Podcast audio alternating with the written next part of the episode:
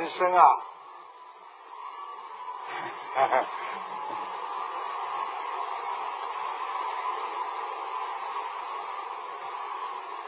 人生有时候像做梦一样的啊。昨天还在澳大利亚，突然之间呢，到了这个马来西亚，跟大家在一起，真的像做梦一样的。我们的这个工作人员说，为了让这个感觉像做梦一样，所以他们就给我前面放了块玻璃。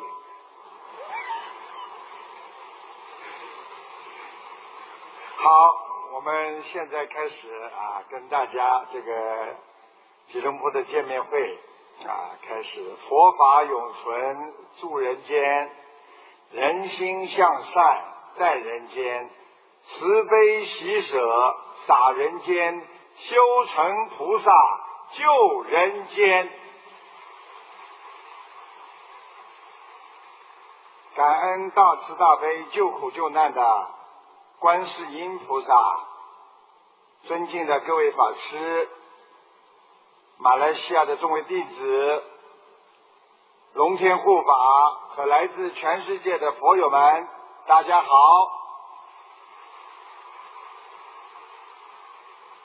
台长很高兴再一次来到马来西亚和大家结善缘。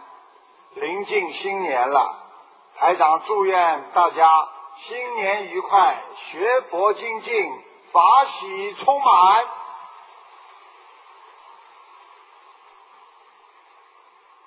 今年以来，天灾人祸不断。在今年的九月二十八号，印尼发生了七点四级地震和海啸，造成了两千零四十五人死亡。美国的加州。在今年十一月，遭遇了有史以来最大规模的山火，造成了八十四人死亡，近一千人失去联系。今年的山竹台风，造成了东南亚和中国东南部四千多万人受灾，菲律宾有一百多人丧生。台风所到之处，一片狼藉，仿佛末日。所以，我们生活在无常的这个世界当中，可能转眼之间就会失去家园和我们身边的亲人。澳洲一名三十一岁的女子叫米勒，她在十一月份。在家里被她的男友啊开枪身亡。这个米勒在七月份的时候，在社交网站 Facebook 上面曾经发布了一张自拍的照片。他的附言称：“转眼之间，人可能一切都会改变，所以我们需要更多的谅解。”全心全意的去爱，你很难预料什么时候就可能再也没有这样的机会了。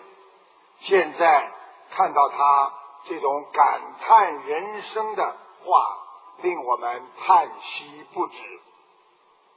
我们人的情绪每天就像温度一样，不停的在变化当中，所以。情绪要学会控制好，因为它不是我们的全部。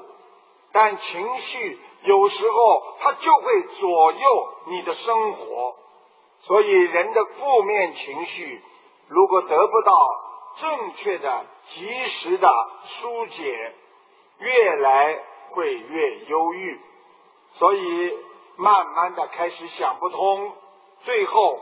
就让自己的情绪失控，做出伤害自己和别人的事，会成为严重的忧郁症。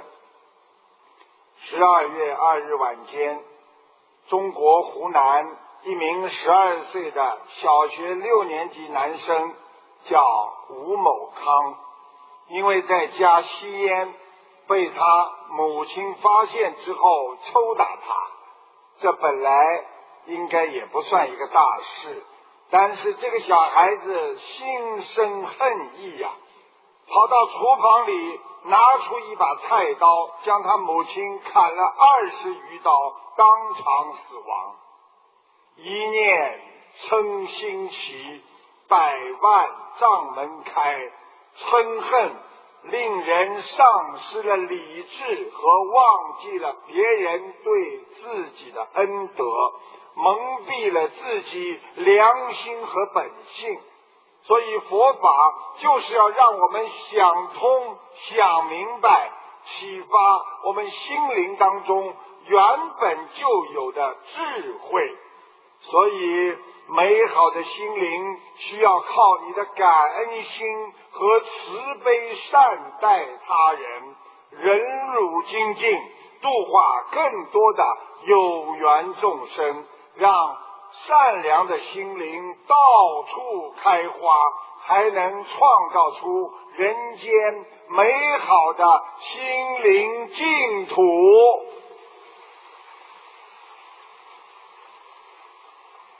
中华传统文化说：“祸莫大于不知足啊，就莫大于欲得，故知足知足常足矣呀。”也就是说，我们人生最大的错误就是不知足，永远在欲望当中觉得还不够，还不满足。人生最大的幸福，实际上就是懂得知足。今年在澳大利亚有一个案件，搞得全世界都沸沸扬扬，说的是澳大利亚的草莓水果里边藏有很多的针头。很多人效仿，在其他的各种水果当中也放入了针头。最后，警方逮捕了一位叫 Judy 的大妈。布里斯本警方在草莓的针头上找到了这位大妈的 DNA，就是她的啊这个遗传的因子。从此，因为此前这个 Judy 啊，在工作期间。他对老板给他的待遇不满，并多次声称：“我一定会报仇的，我要搞垮这家农场，让老板破产。”最后，他在草莓中插入了针头，导致他的老板不得不倒掉了四十吨的水果，损失高达五十万澳币。所以，人总是活在愚痴当中啊！学佛后，我们懂得了这一切都是因果报应，所以我们不会受到负面情绪的困扰。其实，我们每一个人都会有一些焦虑，都会有一些情绪低落的时候。有时候，我们在工作、生活。婚姻的压力无处不在，不管是小孩还是成年人，每个人都会有负面的情绪。所以，我们人不懂无常，其实坏情绪只是我们精神上的一种感冒。在明朝的胡九凿家里。非常的贫寒，耕读传家，仅仅能够得到一些温饱，但是他却每天晚上都要烧香拜谢神明赐给他的福气。他的妻子就跟胡九韶说了：“我们一天到晚都喝菜粥，怎么算是有福呢？”胡九骚就跟他说。我们生活在太平时代，没有兵荒马乱，全家还能有衣穿、有饭吃，家里人没有生病，也没有被关押的，为什么这不是幸福呢？中华传统文化说，一切财产当中，知足乃是最殊胜的财产，所以应当知足，知足快乐，真富翁啊！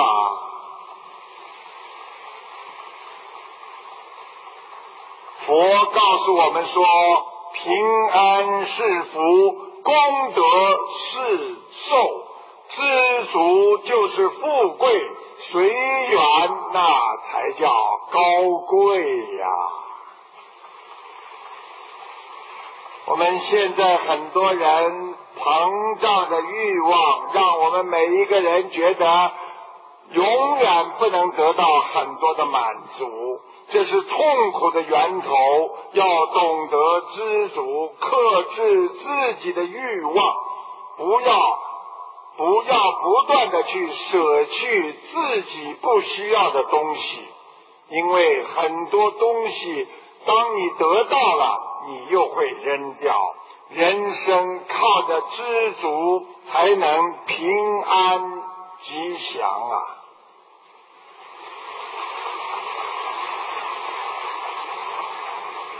台湾著名的剧作家、导演叫李国修。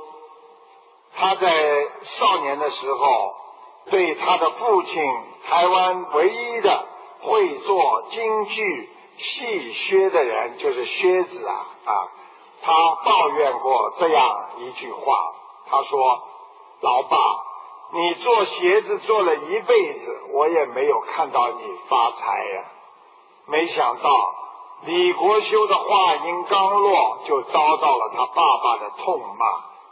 你爸爸我从十六岁开始做学徒，就靠着这一双手，把你们五个孩子长大养到今天。哪一个少吃一顿，哪一个少穿一件衣服的？人一辈子要记住，做好一件事，那就算功德圆满呐。没想到，就这么一句话，一辈子一个人只要做好一件事，他就算功德圆满，成了李国修的人生格言。一辈子做好一件事，就是说到底就是一种人的专注的力量。就像我们经常。要说，如果你想到西方极乐世界，你一辈子就念一句“南无阿弥陀佛”一样啊。在现实当中，我们常常礼赞十八般武艺样样精通的人，常常勉励那些年轻人艺多不压身。其实到头来只落得一个十八般武艺样样稀松，最后你没有一样能成功，获得该尬的后果。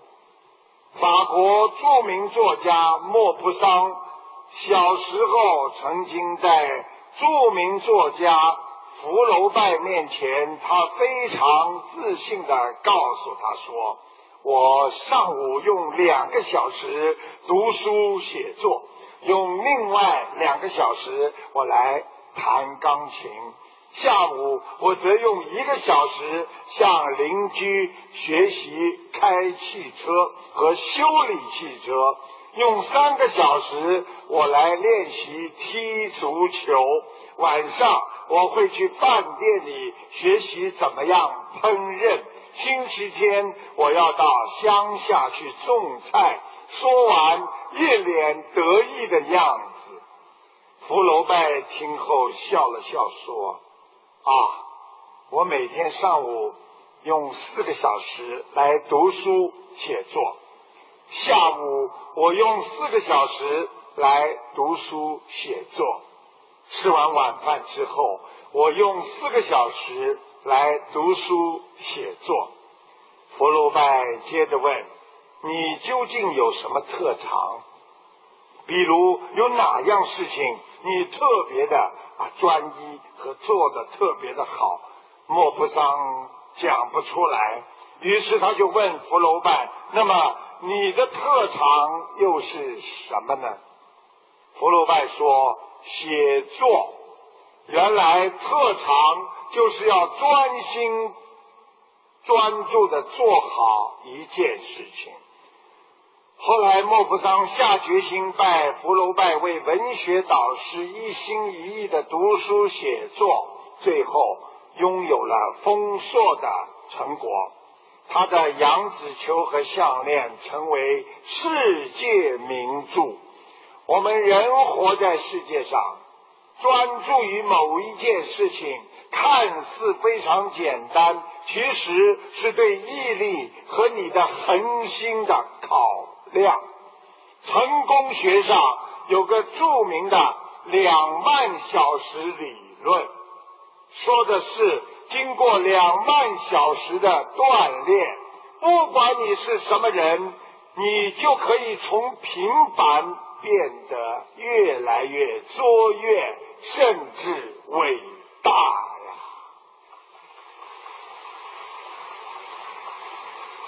所以，人在两万小时当中，可能非常的枯燥、漫长，没有趣，甚至有时候会绝望。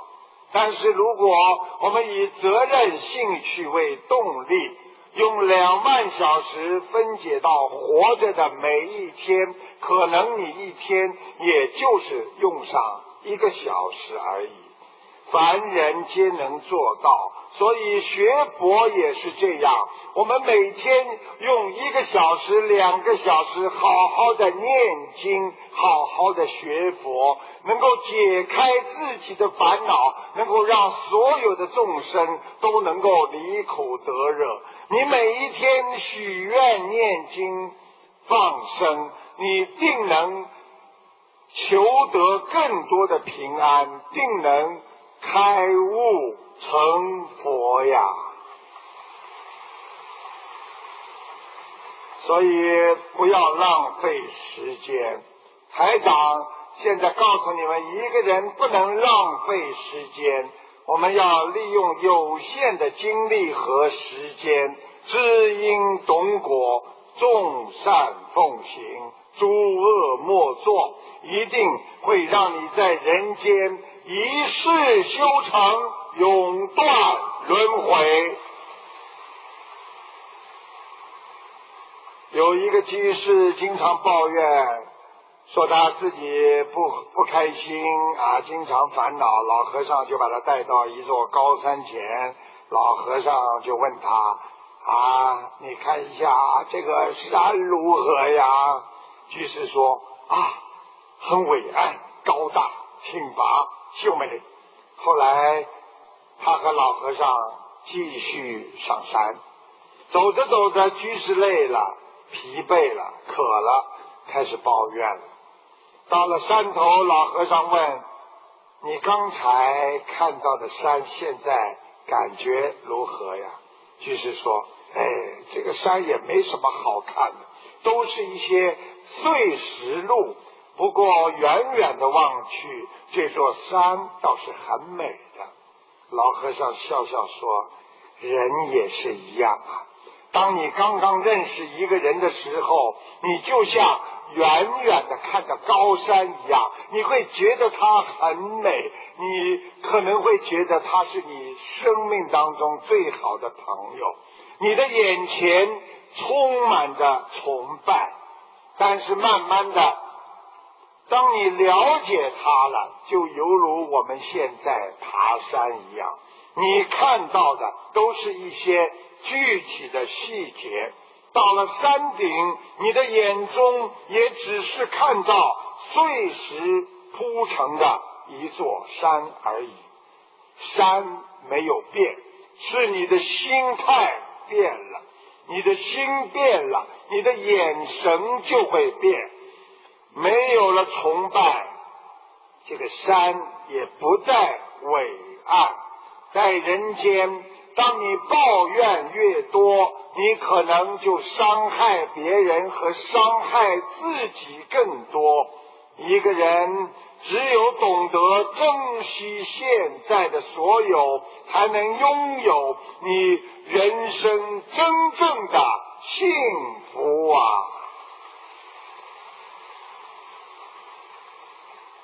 人的一辈子很短很短的，有多少人说过我要跟你好一辈子？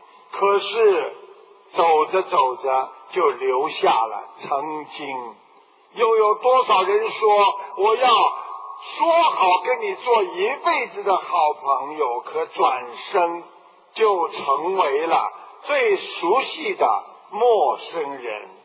有的人明明说好明天见，可醒来天各一方。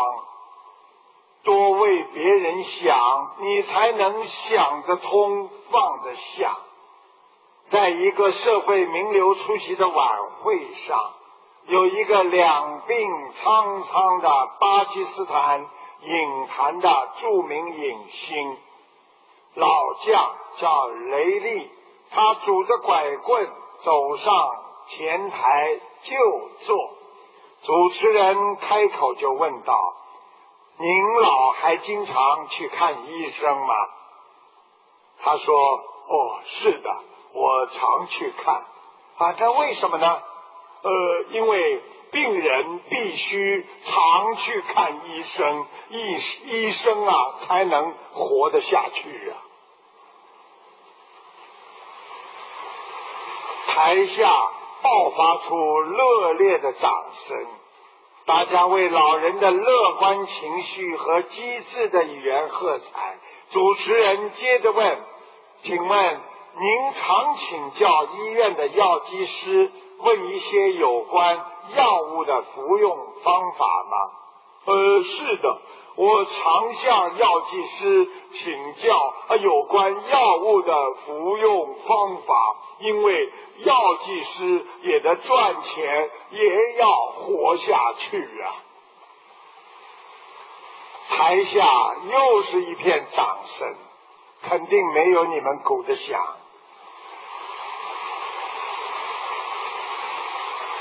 接下来，主持人又问了：“您常吃药吗？”“呃，不，我把药都扔掉，因为我也要活下去。”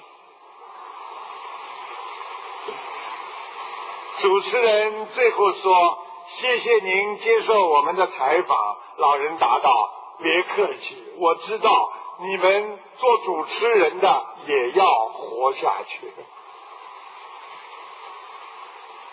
人生苦短，学会自我调节心态。佛告诉我们在无常的人生当中，寻找有常的人生智慧，克服烦恼，烦恼去除，你就会产生般若，这就是烦恼即菩提呀。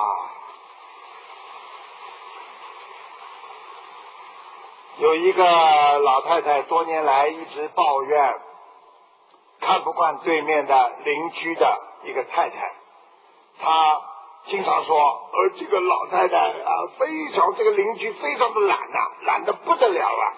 说那个女人的衣服啊，永远洗不干净啊。你看她啊，晒在外面的衣服，哎呦，脏的都是斑点呢。我真的不敢相信，她怎么连衣服都会洗成这个样子。”直到有一天，他有一个朋友非常细心到他家，没想到这位老太太又开始数落邻居的衣服不干净。这个邻居啊，看了一看，非常细心的拿起了抹布，把老太太的窗户上的灰迹全部抹掉，让他看到，然后跟老太太说：“你看，现在衣服干净了吗？”原来呀，这个老太太是自己家里的玻璃窗脏了，而不是邻居的衣服脏了。这个故事说明，我们很多人自己心态不好，总是看别人的缺点，很容易看偏。看自己的缺点，他又看不到，把自己的缺点看成别人的缺点，就慢慢的让自己心态走偏，这就叫形成的偏见。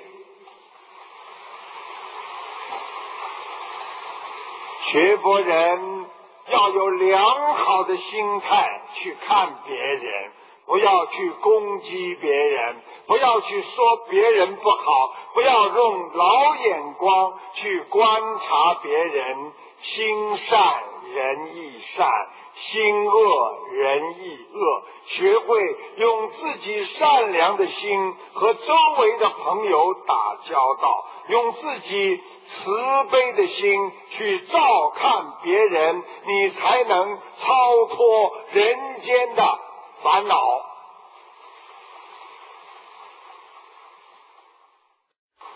在美国有一家百货商店，由于突然下大雨，有一位衣着简朴的老太太，浑身湿透的走进来避雨。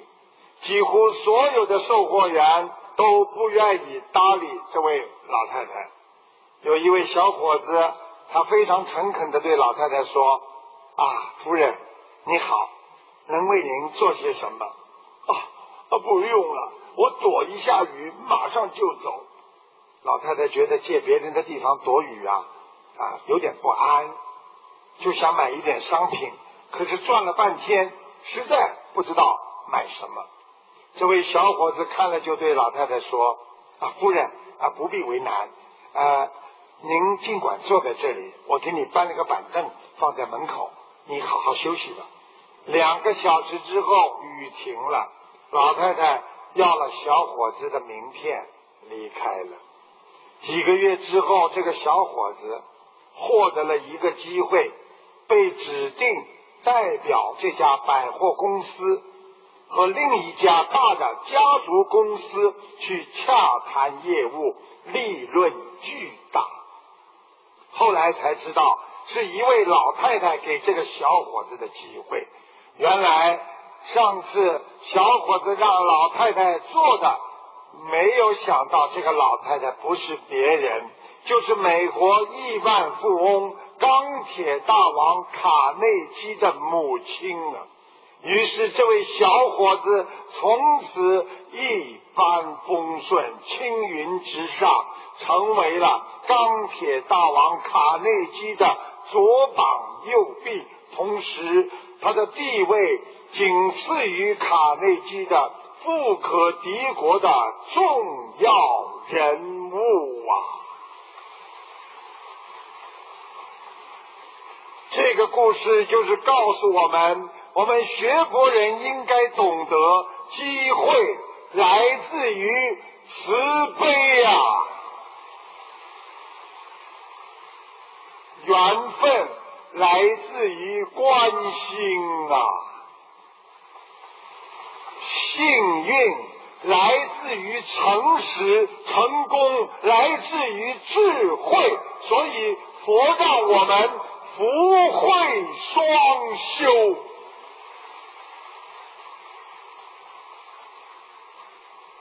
台长在做节目的时候呢，有一位听众打进电话看图腾，台长看出他上辈子是个男人，邪淫很重。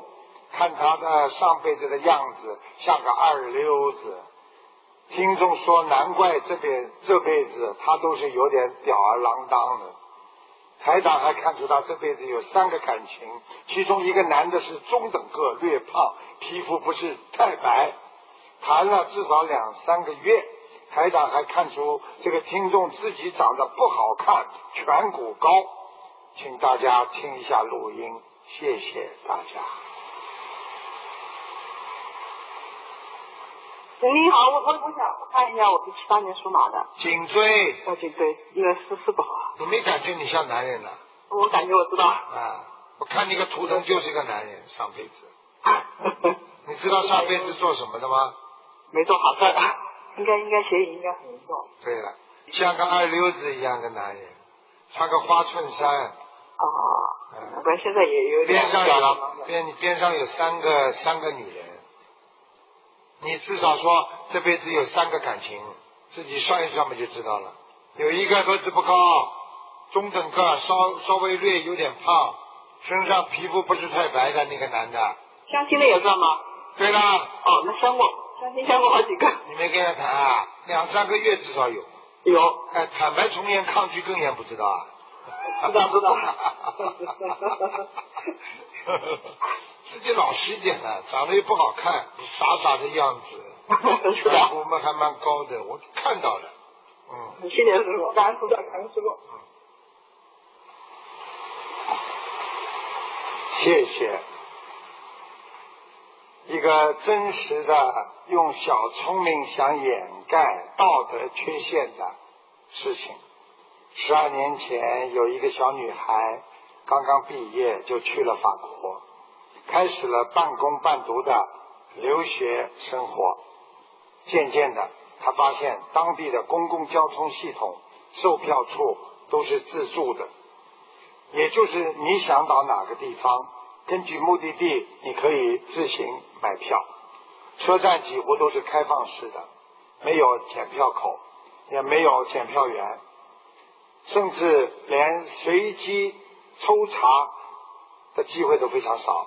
他发现了这个管理上的漏洞，他用他的思维方式来看这个漏洞，凭着自己的聪明劲儿，精确的估算了这样一个概率，逃票而被查到的比例大约仅为万分之三。他为自己这个发现沾沾自喜。从此以后，这个女孩子就经常逃票上车，还自己找到了一个安慰自己的借口啊，自己是穷留学生嘛，能省一点就省一点。四年过去了，名牌大学的金字招牌、优秀的学业成绩让他充满信心。他开始频频进入巴黎的一些跨国公司的大门，踌躇满志的推销自己。但这些公司呢，开始对他都是非常的热情啊，热情的。然后呢，几日之后就婉言相拒，一次次的失败让他变得非常的愤怒。他认定这些公司有种族歧视的倾向，排斥外国人。但对方这样回答他：“歧视你？相反，我们很重视你呀、你一来求职的时候，我们对你的教育背景和你的学术水平，我们都很感兴趣。老实说，工作能力上，你就是我们需要找的那个人。那你们为什么不收我为英才、为贵公司所用呢？因为我们查看了你的信用记录，发现你有三次乘公共车逃票被处罚的记录。啊，我不否认这个，但是不能因为这点小事情，你们就放弃了一个卓有成绩的，在学报上发过多篇论文的人才呀、小事情，我们不认为这是小事情。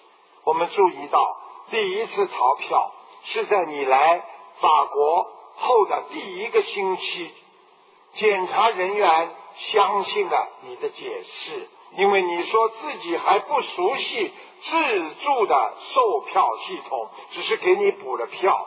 但在这之后，你又两次逃票。啊，那时候我正好口袋里没钱啊！不不不不，女士，我不同意你这种解释，你在怀疑我们的智商。我相信，在被查询之前，你可能有数百次逃票的经历。啊，就这样，那也罪不至死吧？干嘛这么认真？我以后改还不可以吗？哦，不不不，女士，这个事情证明了两点：第一，你不遵守规则，你善于发现规则中的漏洞并恶意去使用；第二，你不值得信任，在我们公司里边，许多的工作必须依靠自觉而做的。如果因为让你负责某个地区的市场或者开发，公司会给你很多的职权，为了节约成本，我们没有办法设置复杂的监督机构，正如我们的公共交通系统一样，所以我们没有办法雇佣你。可以确切的说，在法国甚至整个欧洲，你可能都找不到雇佣你的公司。直到这时候，他才如梦方醒，悔恨难当啊！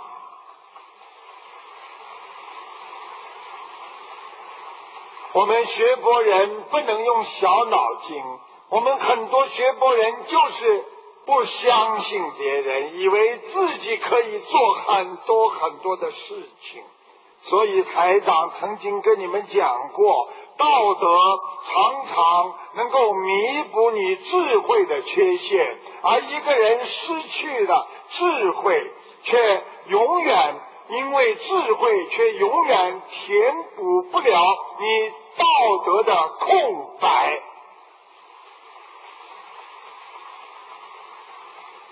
一个人相信某件事情的存在，他的心态就会转变。心态非常重要，因为心态决定了你的命运。有一个人，他楼上的邻邻居去年到泰国去旅游，买回来一瓶药酒，里边有一条小蛇，泡着一条啊小的眼镜蛇。他每天坚持喝一点，一直跟邻居炫耀说：“哎呀，真有效！自从喝了这个药酒之后啊，你看我身子骨啊越来越好。”邻居呢，感觉他哎很有劲儿，他的确好像比过去有精神。哎呀，这一段时间感觉他啊，他自己都感觉他自己好了，好像年轻了好几岁。有一天早上，他碰到了邻居，他说：“哎，酒喝光了。”他说：“我想把眼镜蛇取出来，再煮点汤喝。”没想到一看，那是塑料的眼镜蛇。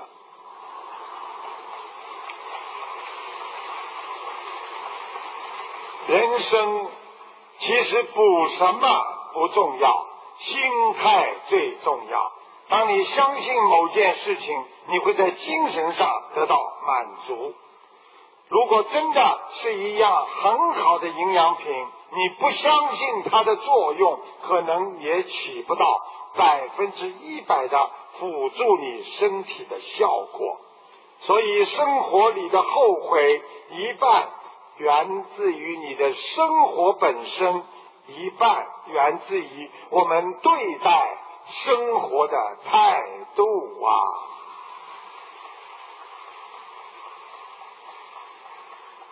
有一个小故事，你们愿意笑就笑，你们不愿意笑也不要哭啊。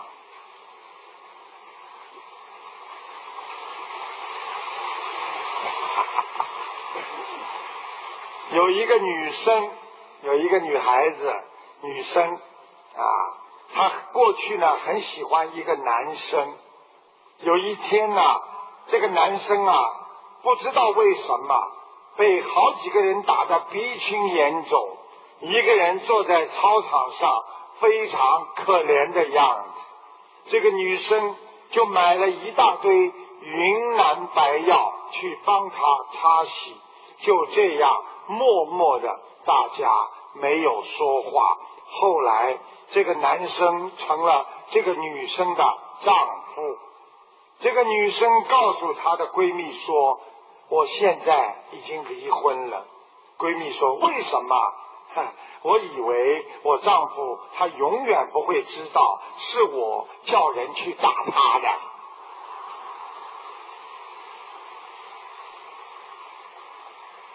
这就是因果。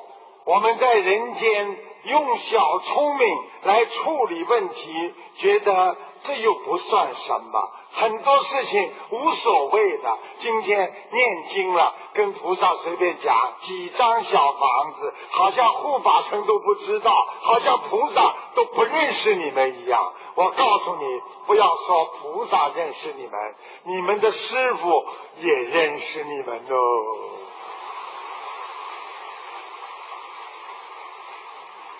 所以，当我们感觉什么都无所谓的时候，你要记得提醒自己，人要诚实一点，因为因果无处不在。人不要把诚实当成像金钱、地位的去追求，要学会把诚实作为人的一种根本，慎重。沉稳的去做好每一件事情，你会在不断的付出当中获得快乐。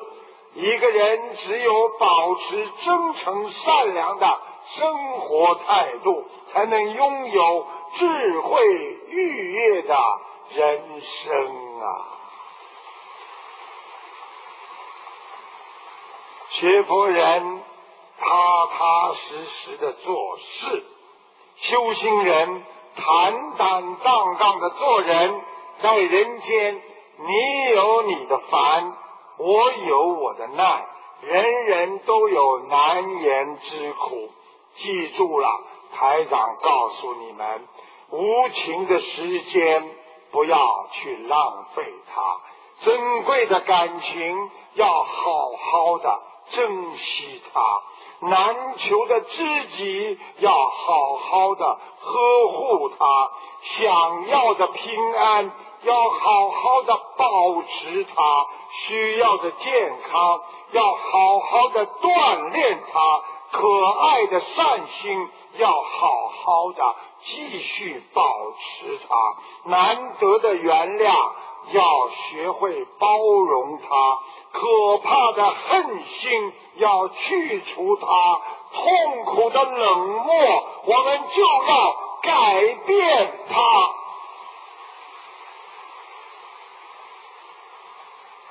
阿拉伯王子要什么有什么，三十三岁的年纪已经去世了。他拥有的什么，就是没有生命。我们拥有的每一天的健康平安。我们要知足啊！在这个世界上，人没有比生命更珍贵了。过好每一天，你们就拥有每一天的平安和幸福啊！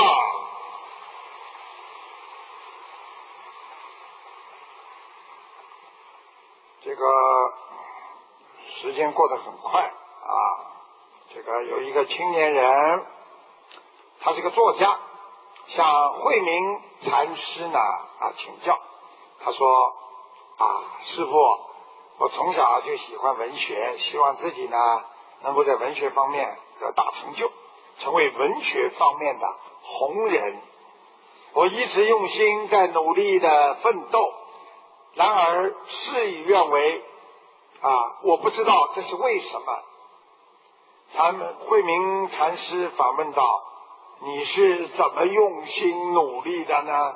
青年作家愁眉苦脸的说：“我在学校读书的时候，总是希望自己写的文章在全班甚至全校要得到第一，所以我不停的和人家比智慧。我走向了社会，在一家杂志社做编辑，凡事争强好胜，处处希望比别人强。我感到自己活得很苦很累。”慧明禅师说道：“你是希望自己在文学上有所建树，成为真正的文人吗？”啊，是啊，这就是我的心愿。我现在赠送给你一句名言呐：啊，穷者不可比富，富者不可比智，智者不可比慧。青年作家看到。老禅师写的之后啊，师傅，呃，慧应该是智慧的慧，你写错了。写了恩惠的惠。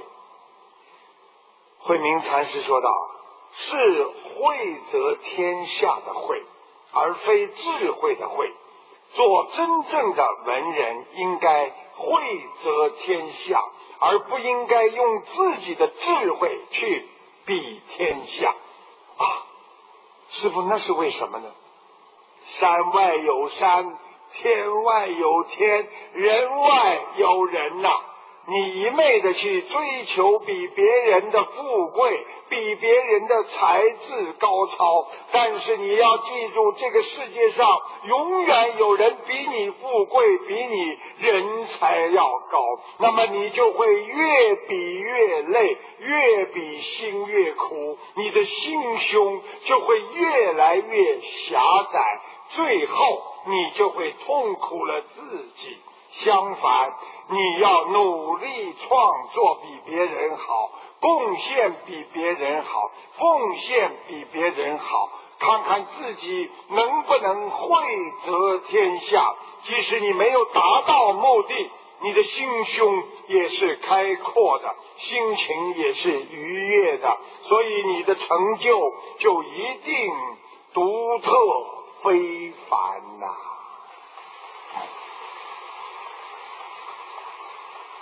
看淡世事沧桑，内心安然无恙。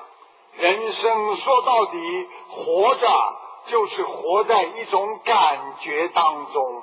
佛是这么说的：如入亦如电，应作如是观啊。人活得累。是因为控制你心情的杂念太多了，天气的变化、人情的冷暖、事态的炎凉，不同的环境都会影响你的心情。你无法控制环境，但你可以调节自己的心态。你可以改变自己，去随缘众生，以减少你心中的三毒。看淡了，天无非就是阴晴，人不过就是聚散，地无非就是高低。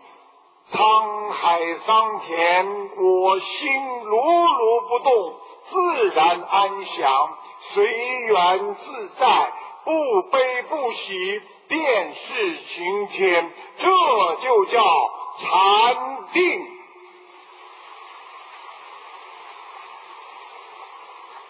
接了一个电话，个打进电话啊，这个同修今年五月查出甲状腺上有结节，四点一乘三点六毫米，这么大。因为他以前听过节目中有人分享把甲状腺结节念掉了，他一听，哎，念掉了，我也来试试看。他也念小房子放生鱼和甲鱼，还说要度一百个人，跟着观世音菩萨师傅修心度人。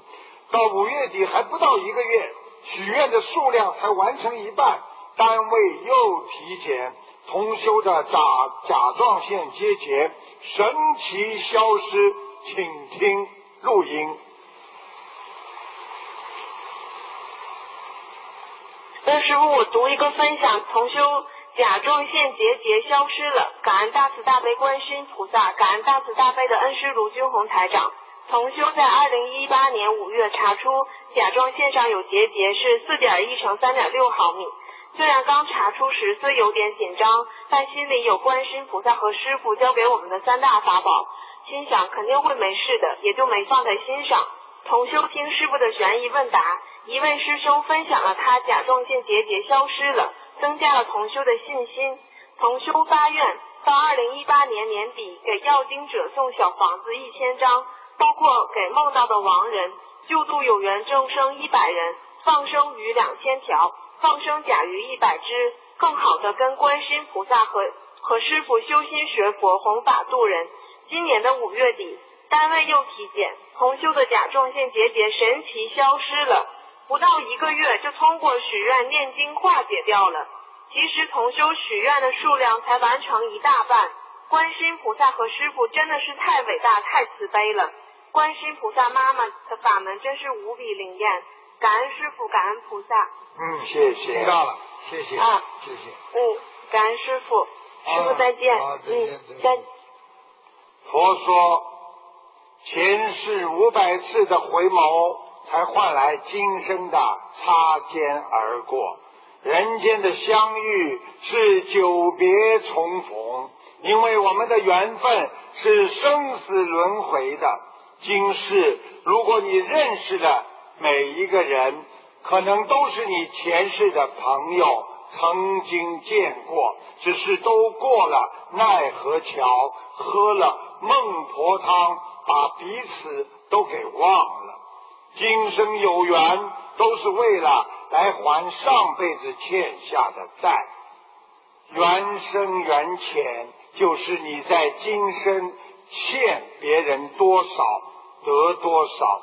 相伴的时间多一点，因为你欠的多；相伴的时间少一点，就是因为你上辈子欠的少。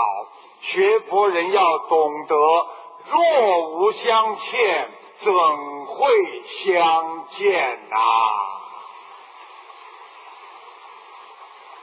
缘分天注定，半分不由人。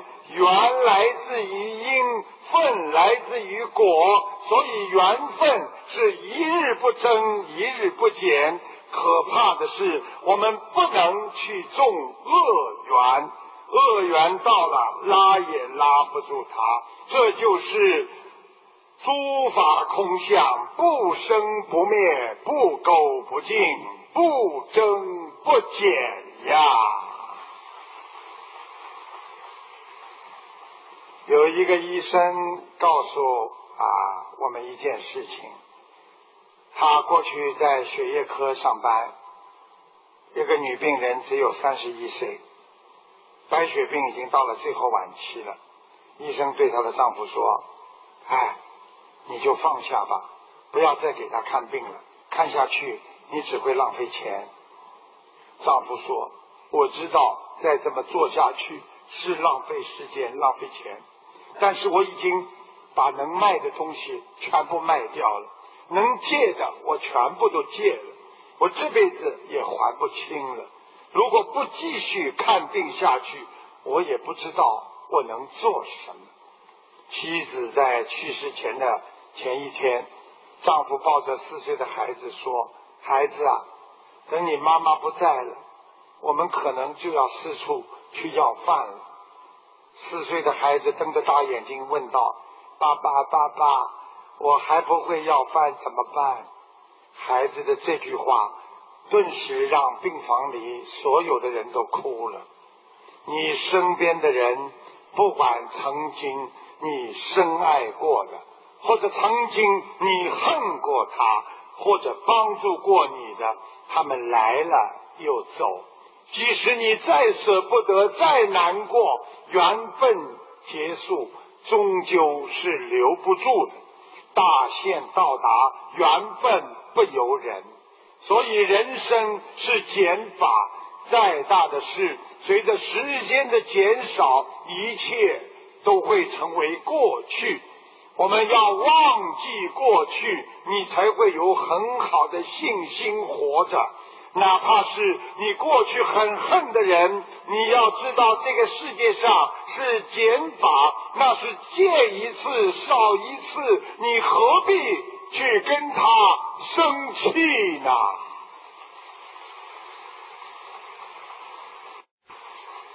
台长告诉你们一个秘密，其实每一个人学佛人、念经的人，他都有一个。一直守护着你身旁的护法神。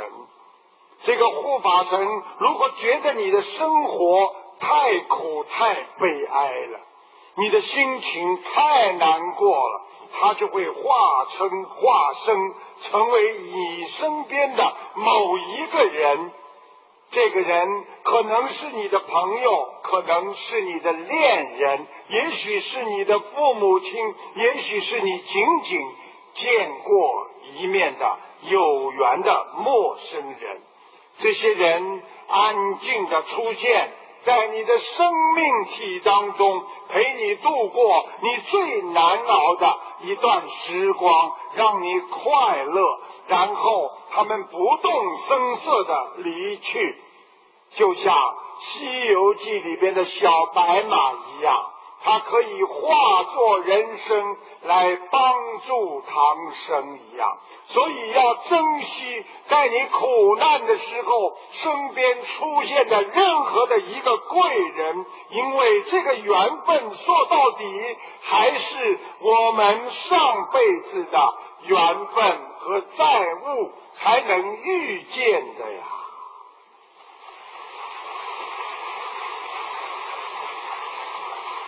人生有时候差一点点就可以陪伴你一辈子的人，就再也没有出现。有一个人二婚，婚礼那天，他前妻给他送来了一袋枣子。一袋精一只精致的碗，一把漂亮的太阳伞，还有一只打火机。接过这四样礼物，这个哥们还挺高兴的，心想：哎呀，你看我的前妻给我枣，可能是要我早生贵子吧；晚应该说是婚后我们有碗饭吃吧。太阳伞，他可能是说我们婚后无风无雨的意思。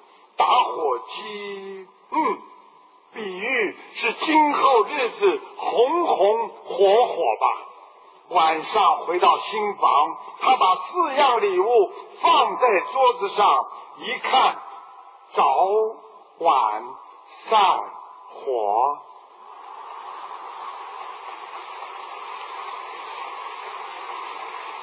这就是人的心态，有几个人会这么宽宏大量？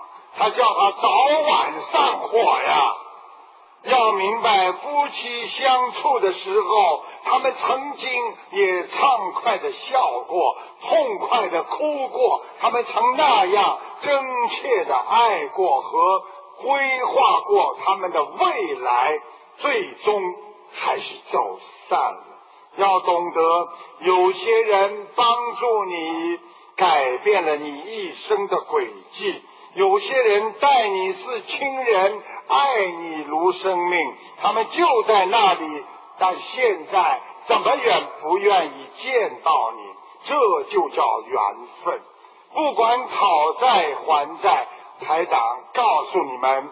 连护法神保佑你，也要靠着你这个佛缘呐！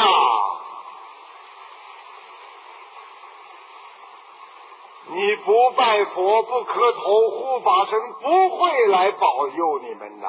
你们不好好念经，天天动坏脑筋，没有佛来保护你，只有魔来关注你呀！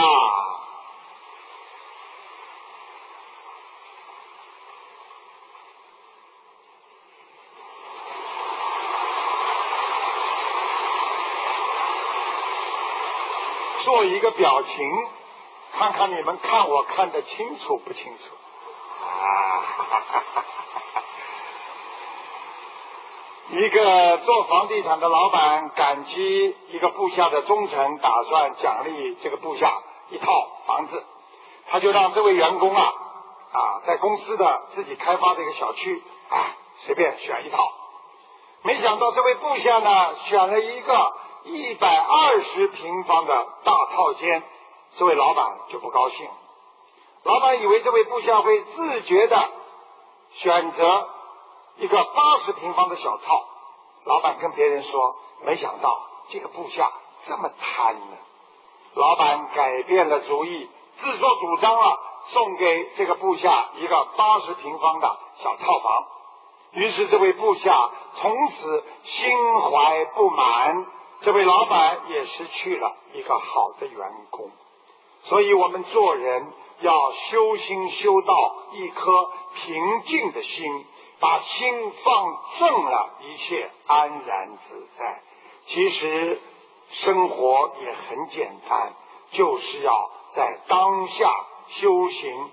其实修行就是在生活当中修行，就是时时刻刻在你的生活当中。有时候生活的不如意，要自己随缘，要懂得用智慧来克服你的烦恼。今天呢，跟大家呢，因为时间关系呢，啊，讲法呢就讲到这里了，啊，非常高兴。大家很多人啊，看了。啊，台长，因为台长实际上这次主要是每年有一次要到马来西亚来的，啊，一直拖啊拖啊拖啊拖得很晚，啊啊拖到十二月底了嘛，再就过新年了嘛，所以一定要来看看。好来，大家都知道，以为我要讲完之前会忘记，实际上台长不会忘记，还有两个小笑话告诉你们。啊，笑不笑随便你们啊，说不说在于我。有一次在地地铁上面，一个小伙子呢，边上有一个老大爷盯着他看半天，突然对着这个小伙子说：“小伙子啊，看你的面相，你的体重应该有八十公斤吧？”当时小青年震惊了，他说：“啊，大爷。”哎，您看的怎么真准呐？你能不能再帮我看一下？哎，今年的运势如何呀？老大爷说：“看你个头啊！你八十公斤的身体踩着我的脚啊！”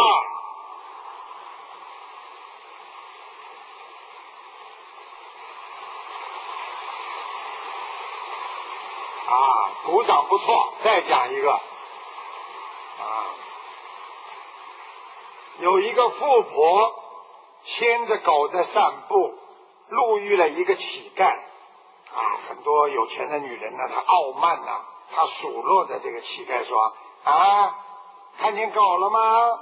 你管我的狗叫一声爸爸，我给你一百块钱。”乞丐说：“那我要是叫十声呢？”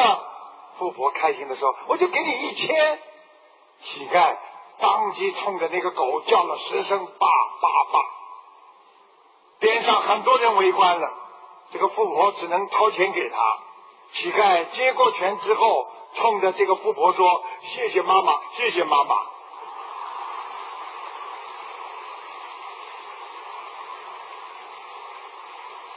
我们做人恰如其分，是人生最高境界。做事要恰到好处，那是人生的最大学问。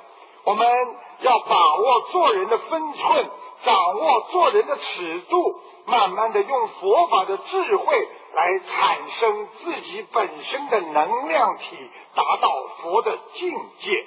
你们每个人闭起眼睛，好好想一想，你们过去有没有心烦气躁，搞砸过很多的事情？你们是不是常常被环境、被别人的一句话影响的暴跳如雷？你们是不是常常为了小事而生气呀？学佛之后，台长让你们懂得智慧，懂得慈悲来处理问题，你心里就不会经常打结，心能清明自在。记住了。你不管身处何地，你都要保持如如不动的平静、稳定、自在、安详啊！